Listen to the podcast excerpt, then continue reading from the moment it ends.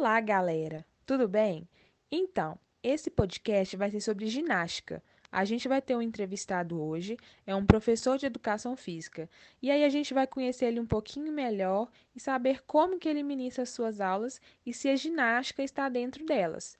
Antes de tudo, é importante saber que a ginástica ela ajuda a objetivar o desenvolvimento de habilidades corporais e físicas. Então, ela é de extrema importância é, para as aulas né, de educação física, tanto no ensino médio quanto no ensino fundamental 1 e 2. É, então, a gente, to, como todos os esportes, né, tem algumas dificuldades, então a gente vai perguntar hoje o professor para ver o que ele fala sobre isso. Bom, professor, gostaria que você se apresentasse para a turma e falasse um pouquinho das escolas que você já trabalhou ou aonde você está trabalhando. Boa tarde, meu nome é Gleidson. Atualmente sou professor de Educação Física na rede estadual.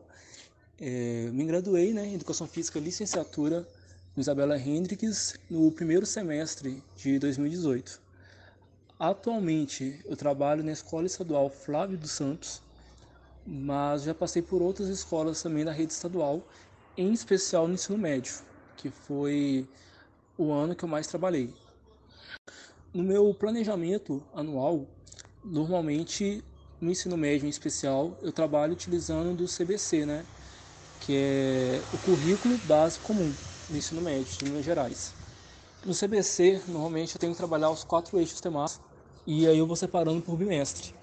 Um bimestre eu trabalho jogos e brincadeiras, em outro bimestre os esportes, no outro as ginásticas e no outro é, as danças. Que bacana, Gleidson. Tão pouco tempo já é tão experiente, né? Então, é, e como você ministra a ginástica em suas aulas? Como que acontece? Você se limita? No conteúdo de ginástica, eu trabalho a ginástica em toda a sua diversidade e classificações. Então, eu trabalho tanto a ginástica esportiva, artística, rítmica, acrobática, quanto também a ginástica de condicionamento físico, né, que são as de academia, e a de conscientização corporal, como as práticas mais alternativas, tipo yoga, pilates. Então, eu procuro trazer toda essa diversidade das ginásticas para os meus alunos.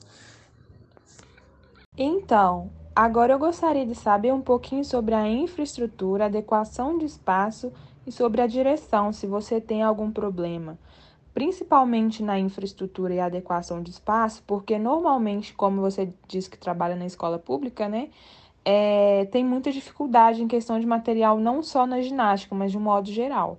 Mas a ginástica, ela é mais fácil, né, de trabalhar, de ser trabalhada e materiais alternativos está aí para nos ajudar, né?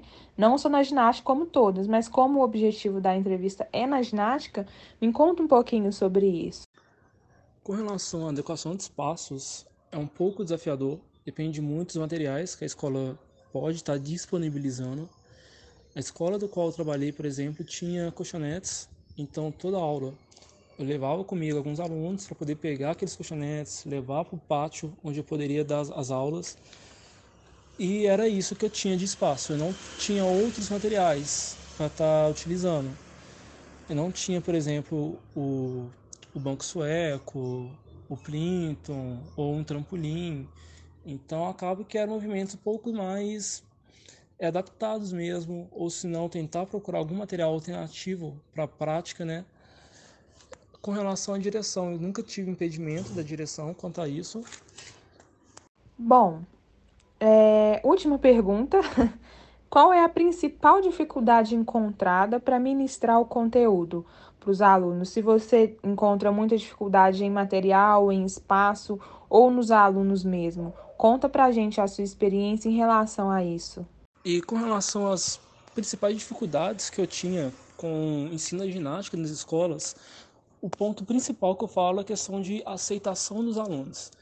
No começo, tem que ser aulas mais atrativas possível para os alunos quererem fazer o conteúdo. Normalmente gera um certo preconceito inicial da parte deles. Pelo, pelo movimento, que às vezes são movimentos muito difíceis de executar, então tem que passar toda uma segurança, falar com o aluno sim, ele é capaz de estar fazendo, que vai ter todo um apoio para estar ajudando ali na execução dos movimentos. E essa questão também de quebra de preconceito. Tem muitos meninos que acham que é algo mais para mulheres, né? A prática da ginástica. Então, esses são os maiores desafios que eu tive. Na experiência do ensino médio, como eu quis trazer toda essa diversidade de práticas né, de ginástica, eu tive uma aceitação maior com as ginásticas de academia, né, tanto de meninos quanto de meninas, mas quando chegou na ginástica que era esportiva, eu já tive mais dificuldade. É, muitos tinham um certo receio de fazer, não queria nem tentar fazer os movimentos com uma ponte, com uma parada de mãos. É, outros teve um receio também, tipo, achando que era algo mais feminino, né? É, então depois eu tive que mudar da artística e deixar algo mais atrativo. Joguei para acrobática, que foi algo mais interessante, que foi a construção das figuras humanas. Esse daí eu tive uma aceitação maior, mas esses são desafios que eu encontrei. E assim, para mim a maior surpresa de todas é o dia que eu dei uma aula sobre conscientização corporal, onde eu coloquei exercícios de yoga e pilates, foi a única aula que eu consegui fazer 100% da turma participar era justamente a prática que eu esperava zero participação, que eu esperava poucos alunos participando, mas eu fiquei super surpreso. Todos os 30 alunos que eu tinha na, no dia pegaram o colchonete e fizeram todos os exercícios de yoga. Bom, Gleidson, muito obrigada pela entrevista. Foi muito bom ter você aqui conosco.